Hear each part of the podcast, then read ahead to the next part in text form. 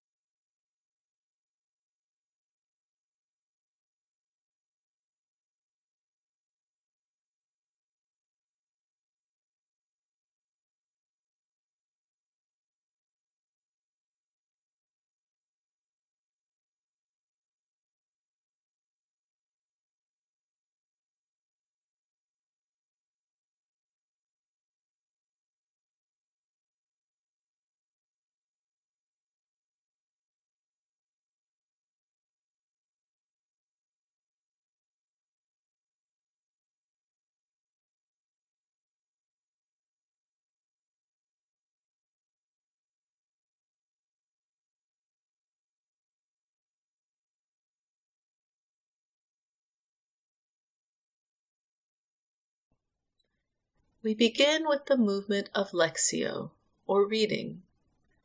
This is the time where we become acquainted with the Word.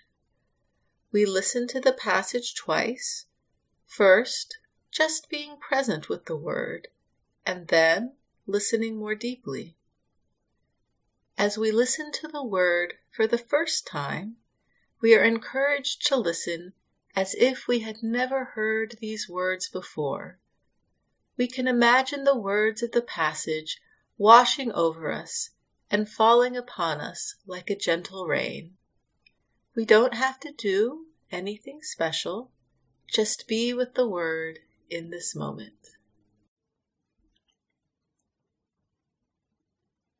From that time on, Jesus began to show his disciples that he must go to Jerusalem and undergo great suffering at the hands of the elders and chief priests and scribes, and be killed, and on the third day be raised. And Peter took him aside and began to rebuke him, saying, God forbid it, Lord, that must never happen to you.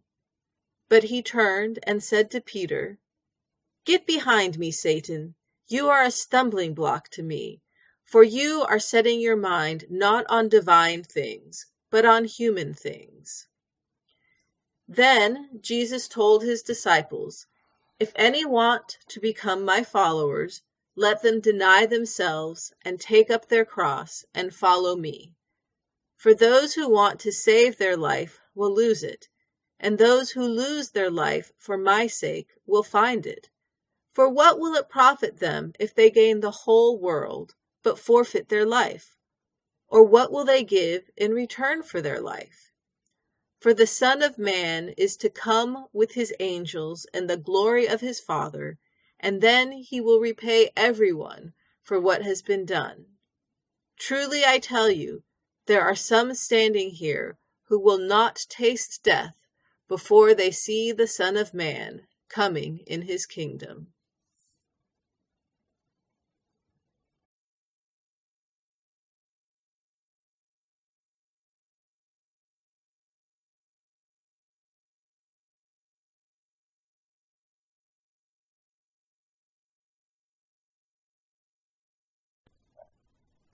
As we listen to the reading for the second time, we notice if there is a word, phrase, or image that speaks to our heart.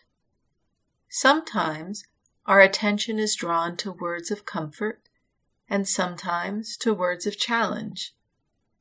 They are both a gift, and we are encouraged not to judge and merely to notice.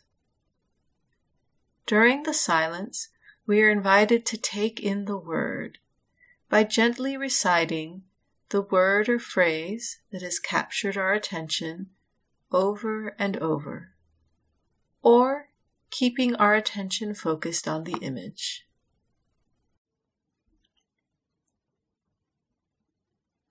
From that time on, Jesus began to show his disciples that he must go to Jerusalem and undergo great suffering at the hands of the elders and chief priests and scribes, and be killed, and on the third day be raised. And Peter took him aside and began to rebuke him, saying, God forbid it, Lord, that must never happen to you. But he turned and said to Peter, Get behind me, Satan. You are a stumbling block to me, for you are setting your mind not on divine things, but on human things. Then Jesus told his disciples, If any want to become my followers, let them deny themselves and take up their cross and follow me. For those who want to save their life will lose it, and those who lose their life for my sake will find it. For what will it profit them if they gain the whole world, but forfeit their life? Or what will they give in return for their life? For the Son of Man is to come with his angels in the glory of his Father, and then he will repay everyone for what has been done. Truly I tell you, there are some standing here who will not taste death before they see the Son of Man coming in his kingdom.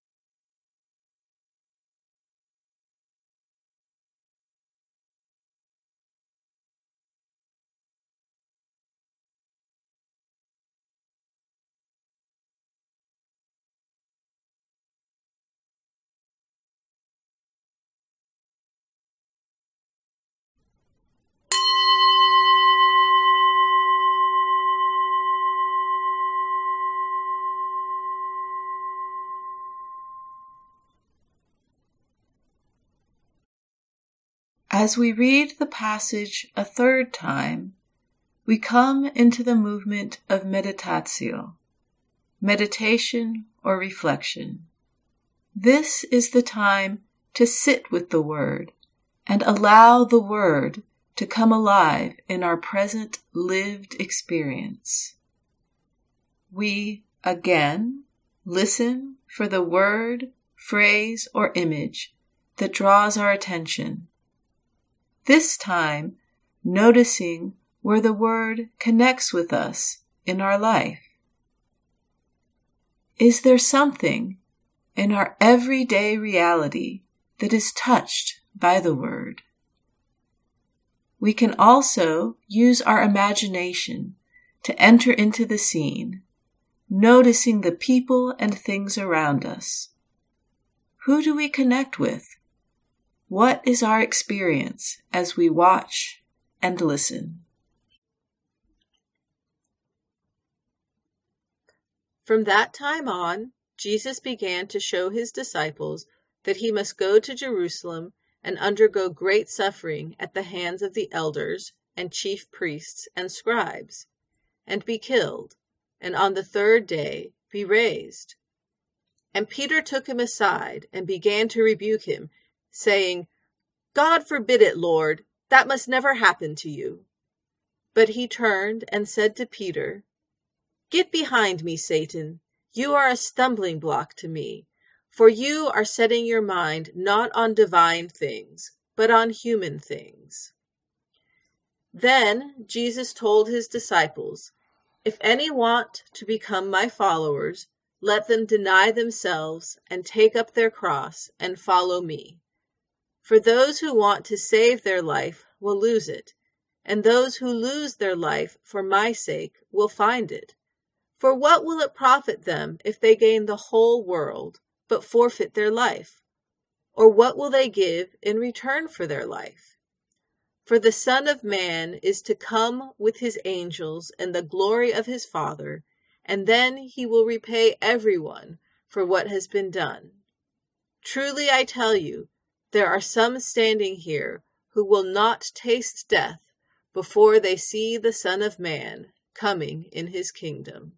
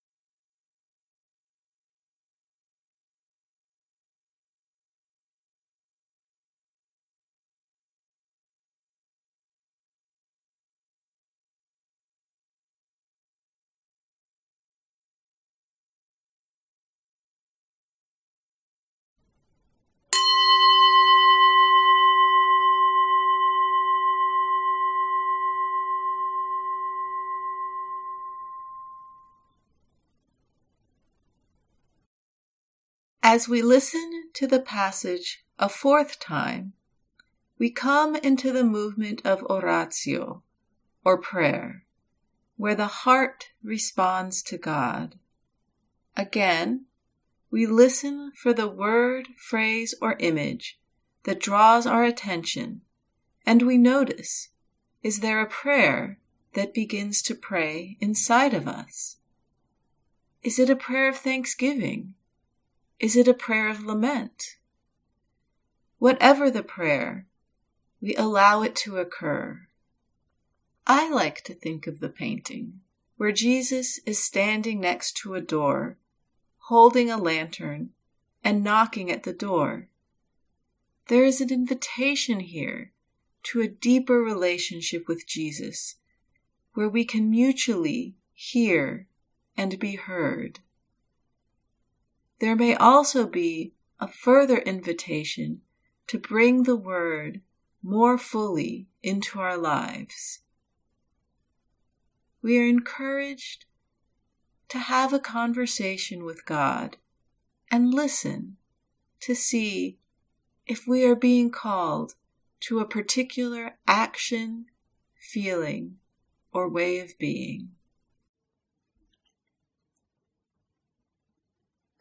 From that time on, Jesus began to show his disciples that he must go to Jerusalem and undergo great suffering at the hands of the elders and chief priests and scribes, and be killed, and on the third day be raised.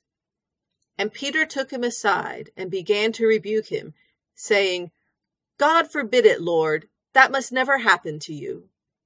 But he turned and said to Peter, Get behind me, Satan. You are a stumbling block to me, for you are setting your mind not on divine things, but on human things. Then Jesus told his disciples, If any want to become my followers, let them deny themselves and take up their cross and follow me.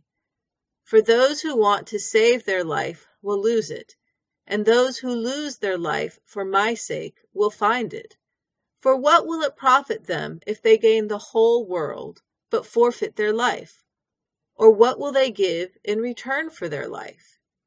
For the Son of Man is to come with his angels in the glory of his Father and then he will repay everyone for what has been done.